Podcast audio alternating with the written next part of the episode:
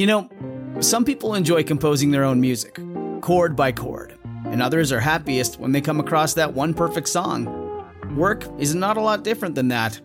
Whether you prefer building your own workflow or using a pre made template, with Monday.com, you and the team can work in a way that's comfortable for everyone. Tap the banner to go to Monday.com and build your own amazing workflow, or find an awesome template. No judgment.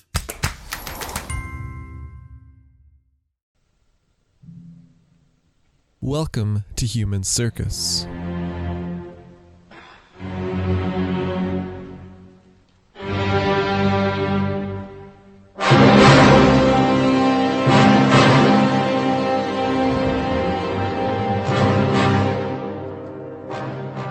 I'll begin here with a quote, and a quote that is, appropriately enough, from a beginning. It goes like this. Because it has been a long time since there was a crusading expedition overseas, and because many men long to hear about that land and various countries nearby, and from that I take great pleasure and comfort. I, John Mandeville, knight, although I am not worthy, who was born in England in the town of St. Albans, set sail on Michaelmas Day in the year of our Lord 1332 and have been abroad a long time since then. And I have seen and traversed so many kingdoms and lands, provinces and islands, and traveled through Turkey and Armenia, the lesser and the greater, and Tartary, Persia, Syria, Arabia, Upper Egypt and Lower Egypt, Libya, Chaldea, and most of Ethiopia, Amazonia, Upper India, and Lower India, and through lots of islands near India, where many kinds of people live, of different customs and shapes. And I shall describe a part of what each one is, according to how I remember it, especially for those who wish and intend to visit the holy city of Jerusalem and the holy places thereabouts. And I will tell you the route to take to get there, because I have traveled and ridden this way many times, and with numerous noble companions. In his long winded way, the writer informed us of his intentions to tell of the world and the people and places in it, most especially those in and around the Holy Land. And he provided us with his undeniably impressive qualifications. Why, he had been just about everywhere in his world wanderings, on a journey he would later tell us took up 34 years of his life. And there were few travelers of his era who could compare. And of course, he also told us who he was. But there we come to a bit of a sticking point. John Mandeville, he says. A knight born in England, near St. Albans, he says. But was there really such a person? If he was not a knight, then what was he? If he did not go by that name at all, then who was he? Who had written the book? Had he really gone to all these places he said he had? So wonderfully widespread, and so brimming with headless men, monstrous snails, and supremely powerful priest kings. When we consider all the material he'd drawn from other sources, had he really gone anywhere at all? But on the other hand, with concerns bundled up in ideas of authorship and authenticity, are the answers to these questions really so very important after all?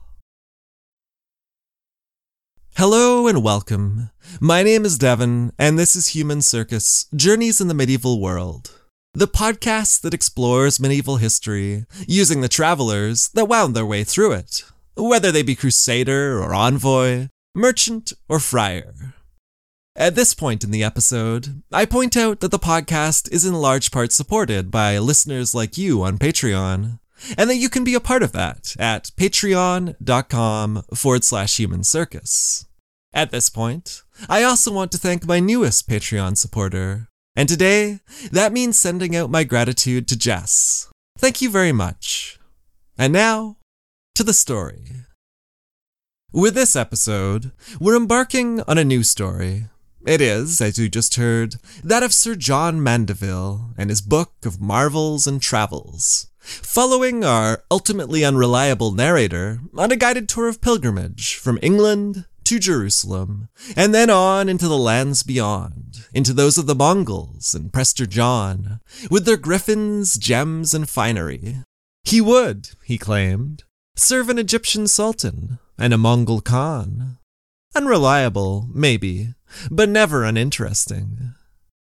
We won't quite be leaving on those travels just yet, though. We have some things to talk about first. Let's set the scene. It's the early 14th century. It is, if we listen to our guide and chronicler, 1332.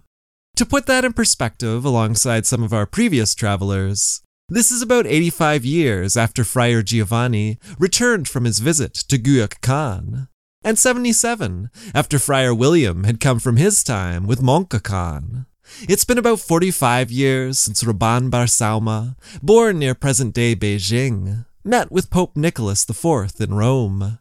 Nearly 40 since Marco Polo is said to have returned to Venice. And it will be about 60 years before Johann Schiltberger leaves his Bavarian home for crusade against the Ottomans. Almost a hundred before he comes home. In terms of travelers we haven't quite yet gotten to, the Franciscan missionary Giovanni da Montecorvino had died as archbishop in the capital of Yuan, China, just four years earlier.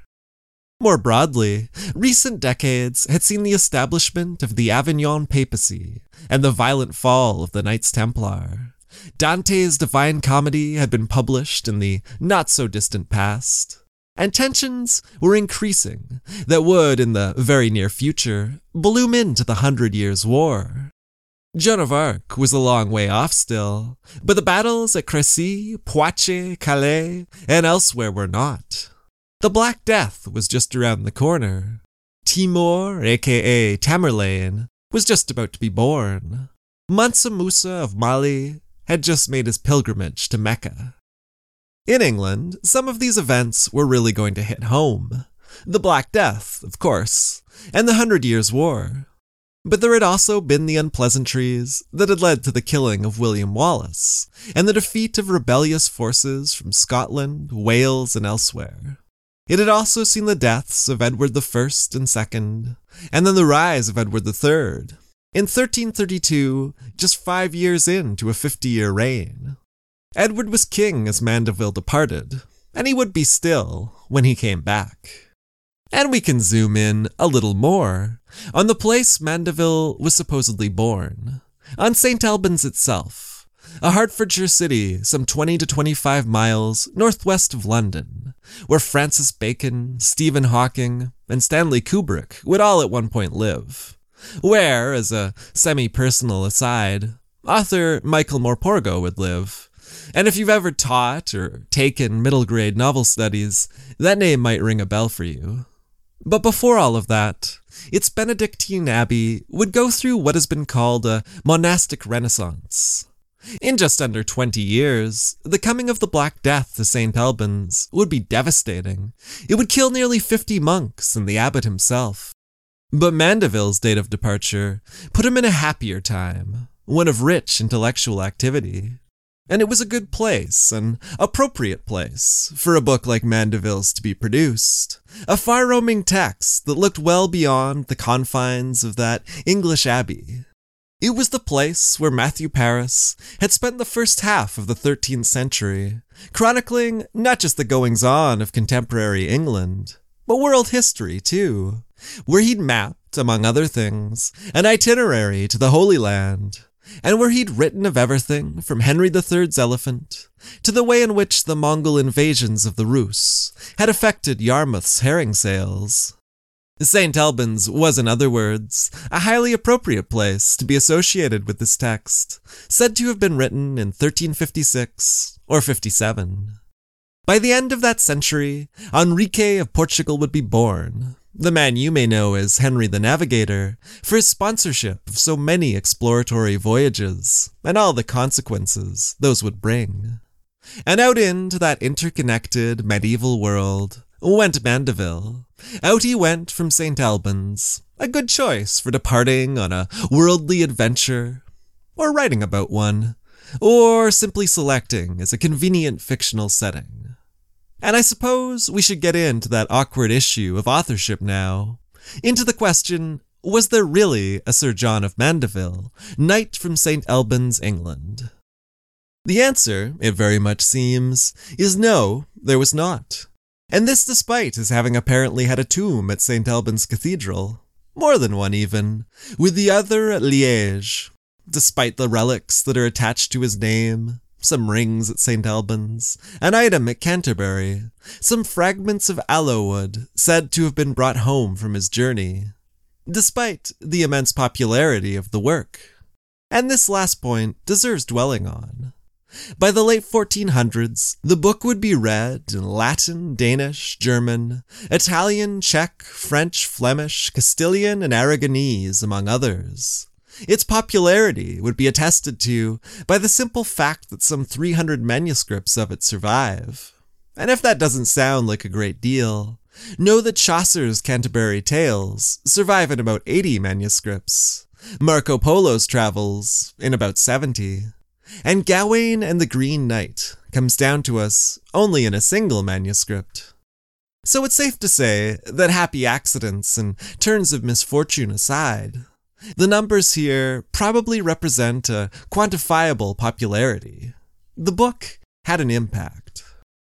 As M.C. Seymour informs us, it was by the 1360s part of the staple of the Parisian stationers. Its range of owners included a Yorkshire rector, the Bolton Augustinians, and Richard Lee, a member of the London Grocers Guild.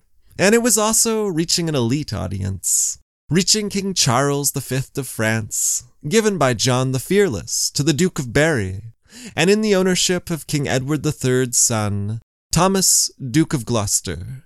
It would meet with further success in print, and new editions would be produced in new languages, taking on new changes as they went.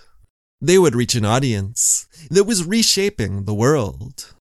Mandeville would be used as a source for the Catalan Atlas in 1375, probably also for the Andrea Bianco map of 1434, and definitely for the Nuremberg Globe of 1492. A copy of Mandeville would be owned by Christopher Columbus, for whom it, along with Marco Polo, may have helped define the East he thought he was reaching. And it would be quoted by Walter Raleigh.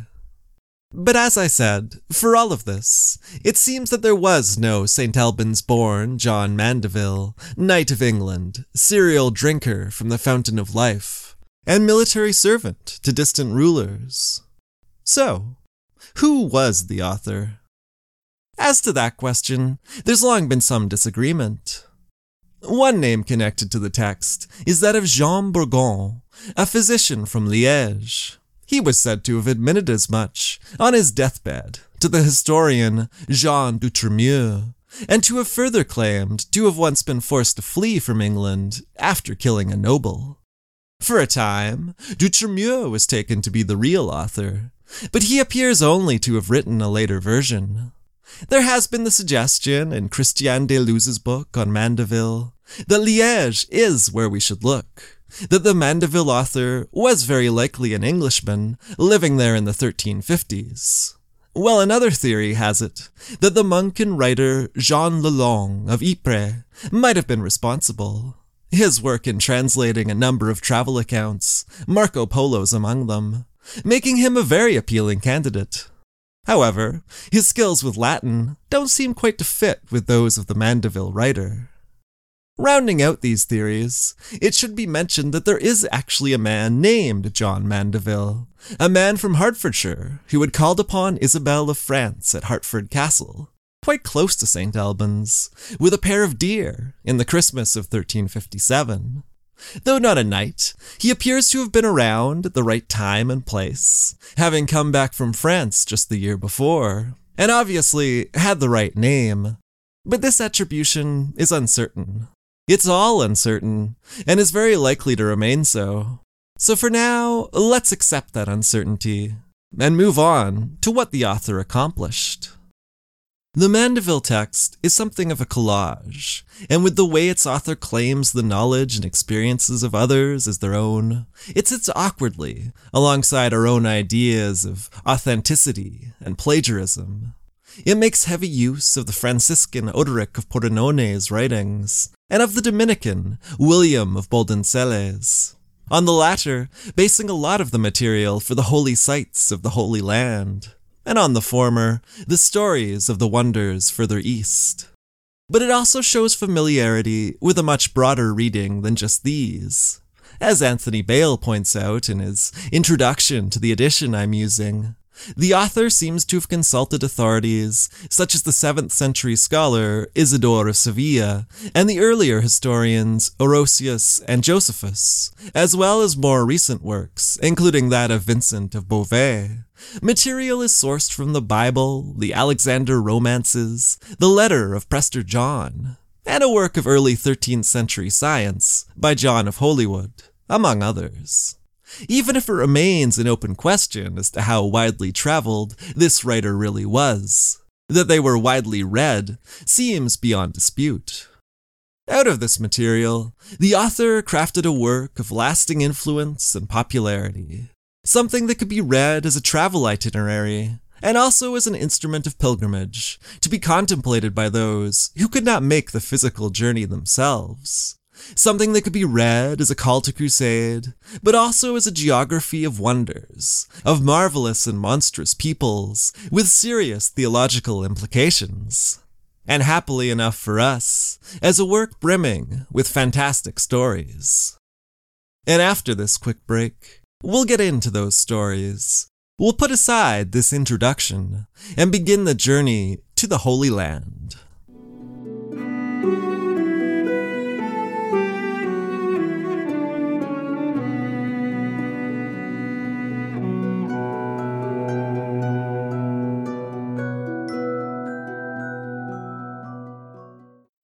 Quote First, if someone sets out from the western side of the world, that is England, Ireland, Wales, Scotland, Norway, they may, if they like, go through Germany and through the kingdom of Hungary, which borders the land of Poland and the lands of Pannonia and of Silesia. So begins the journey east, the author having already said he would not be listing every last one of the cities and castles one would pass. He notes the power of the King of Hungary, his vast realms with their many peoples. He notes how huge is the Danube, its mighty waters fed by some forty other rivers, flowing from beneath the hills of Lombardy, running through Hungary, Greece, and Thrace, and entering the sea with such strength and in such a tumult that the seawater there is fresh within 20 miles. One carries on through Belgrade, crossing the stone bridge over the river Maritsa, passing into the lands of the Pechenegs, a Turkic nation that had moved into Byzantine territory in the ninth century. You enter Greece, see the cities of Sternes and Philippopolis, now the Bulgarian cities of Sofia and Plovdiv.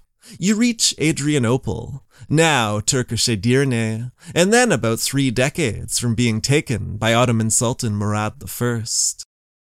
Next is Constantinople, and our guide, we may as well just call him Mandeville rather than the author, has quite a bit more to say about that city. He writes of seeing the finest and most beautiful church in the world, and before it, the figure of Justinian, mounted and crowned atop a marble pillar, its hand now having lost the apple it once held, just as the emperor had lost much of his empire, and just as the Byzantine efforts to recover the lost territories had failed, attempts to replace the apple in the hand had proven impossible. In that city was a catalogue of relics, though this being after the Fourth Crusade, a little shorter list than it had been. Much, Mandeville tells us, was now in the King's Chapel in France. Still, he says, there was a sponge and a reed from which Christ had drunk, one of the nails from the cross, a spearhead, said to be the one that had pierced Christ's side, though there were competing claims, and a piece of the crown, not of thorns, but of sea rushes. And here, our author pipes up to claim that he has a fragment of one of these rushes, the crown constantly shedding when it was moved about to be displayed to distinguished visitors. And there was something else, too, a relic held to be much older even than the crown. That was the sheet of gold found atop a body buried below the Church of Sophia, and on it, the prophetic words in Hebrew, Greek, and Latin Jesus Christ shall be born of the Virgin Mary, and I believe in him, and a date of around 2000 years BC. The body was said to be that of Hermes Trismegistus, the thrice great father of Hermeticism. Mandeville says of Constantinople that it is a very beautiful and great city, with strong walls, and it is three cornered. Its imperial palace is lovely, as is its court for jousting, where the horses are housed under marble columns beneath the seats. The city sits on a strait of the sea that people call the Hellespont, that some call Constantinople's mouth, and others St. George's Arm. Above rise the mountains Olympus and Athos, the latter reaching such heights that no animals can live there, in its pure, dry air. Further up the coast, he says, is where the great city of Troy used to be, on a beautiful plain, but that city was destroyed by the Greeks. For Mandeville, this part of the world is alive with the doings of the ancient Greeks, with those of Alexander the Great, with the great feasts and councils held at the altar of Aristotle's tomb in Stagira, where it was hoped that God, or Aristotle, might inspire them to better judgment. As for Mandeville's present day Greeks, he speaks of their religion, which, he notes, was not that of his assumed audience. Even though it is true that all people in the land of Greece are Christian, he says, it's a very different faith from ours. Supporting this statement is a rapid run through of practices and beliefs within the Greek Orthodox Church, covering the marriage of priests, the crucial nature of beards, the absence of a purgatory, and of course, the refusal to yield to Rome. My favorite detail here, apparently unsupported by documentary evidence, is a response, and it's not entirely clear whose response, to overtures from Pope John XII. Quote, we confidently believe that you have great power over your subjects.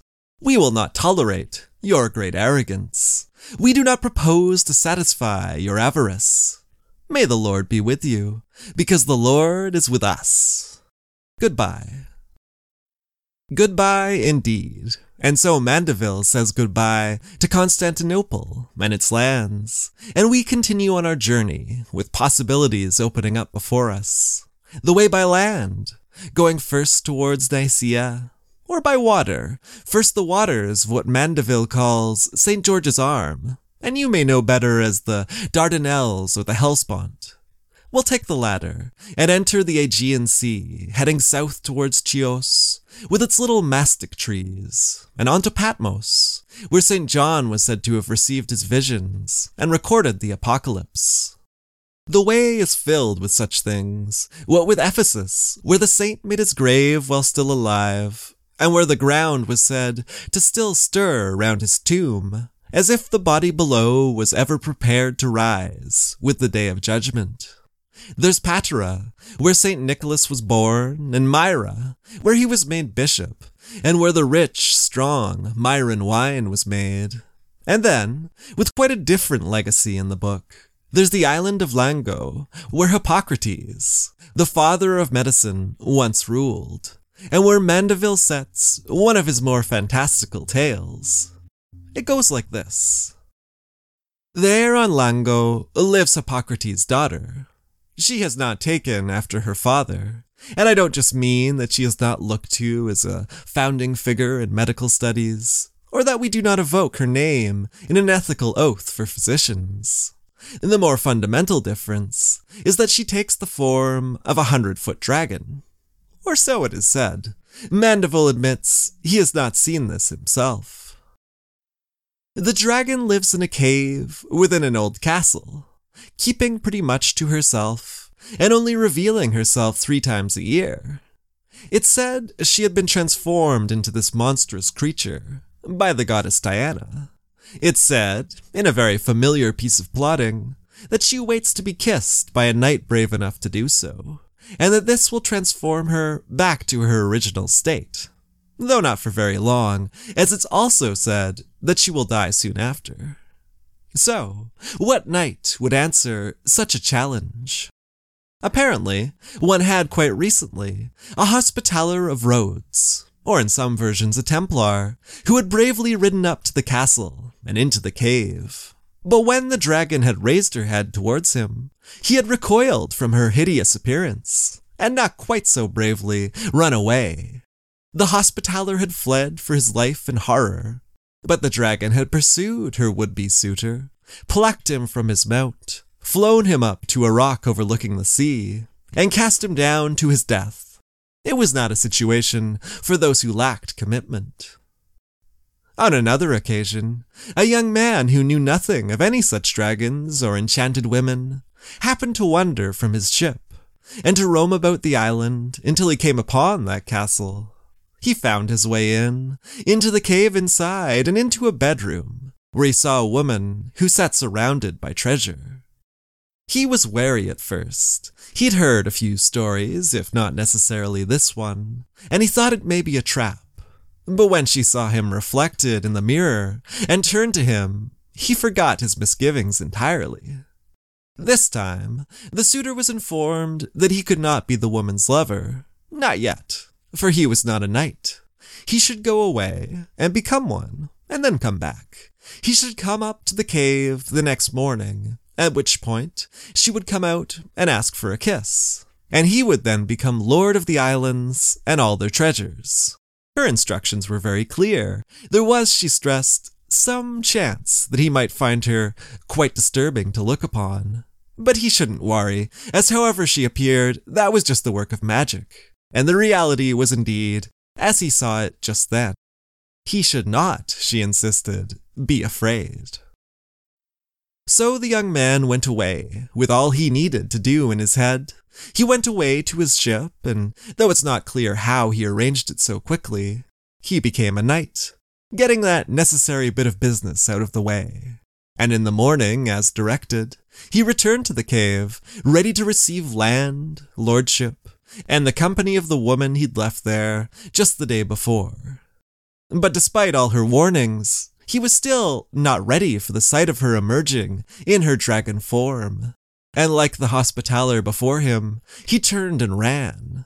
Again, she pursued, but this time, seeing that he would not be coming with her, she simply wept and went back.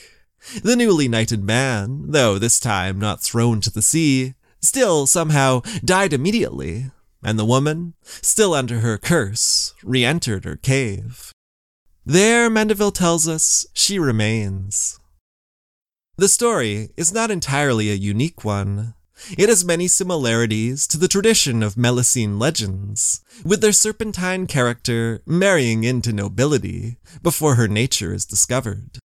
And we come across something very similar in the story of Sparrowhawk Castle, found in the early 15th century Travels of Johann Schiltberger, the subject of my first run of episodes. And this is not the only familiar story to be found in this region, in this book.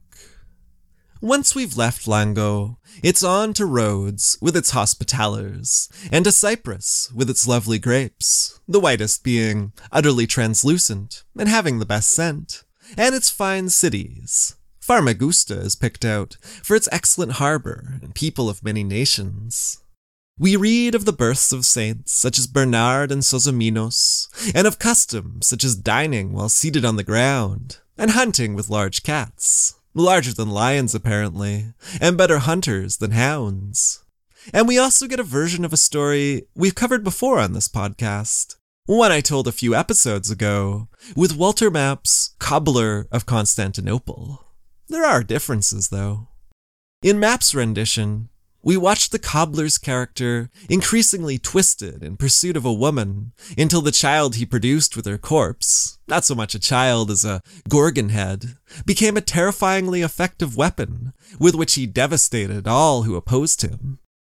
Here, more than a century after Map's death, we learn that a young man's excessive affections for his deceased beloved did not result in something he would use as a warlord. Instead, after the nine months had passed, the newly birthed head flew forth from the grave and circled the city of Atalia, submerging it entirely and making sea crossings in the area even more perilous than they were before. And it is worth noting that Atalia was really doing just fine as the Mandeville author recorded this, and still is, actually. But such details aside, we're getting close to our initial destination now, and so is our St. Albans born Knight of England. If the wind is with you, it's only a day and a night to the reportedly ruby scattered shores of Tyre, to where the cathedral once stood, and to what had been a formidable crusader stronghold on the coast, but had fallen to the Mamluks in 1291. Locations here are situated in their Christian historical context. We read that at Tyre there was a rock where Jesus sat and preached, a woman who said to him, Blessed is the womb that bore thee, and a well described in the Song of Songs as the fountain of gardens and the well of living waters. Further down the coast you go, past Acre, which had also been taken by Mamluks in 1291, and into Jaffa, the oldest town in the world, Mandeville tells us, constructed before Noah's flood, and then named after his son. It's the nearest port to Jerusalem, only a day and a half's travel away, and I'll let Mandeville describe that last stretch of the journey. Quote, from Jaffa, one travels a short distance to Ramla, a beautiful city. Near that city is a fair church, dedicated to Our Lady, where our Lord revealed himself to her in three shadows signifying the Trinity. Also nearby is a church dedicated to St. George, where his head was chopped off. And then on to the castle of Emmaus, and then on to Mount Joy, from which many pilgrims first see Jerusalem and then to Mount Modain, and then into Jerusalem itself. And that's where we'll leave our traveler today, not yet mixing with dog headed men or anything of that sort. Not quite yet inside of Jerusalem. Next episode, we'll get to that, and we'll journey with Mandeville into Egypt. If you're listening on the extended Patreon feed, then please do keep listening. Otherwise, I'll be back soon but likely not pre Christmas, so I'll say happy holidays now. Thank you all for listening to my podcast this year. I'll be back in the new year with more Mandeville and more medieval travels. Talk to you then.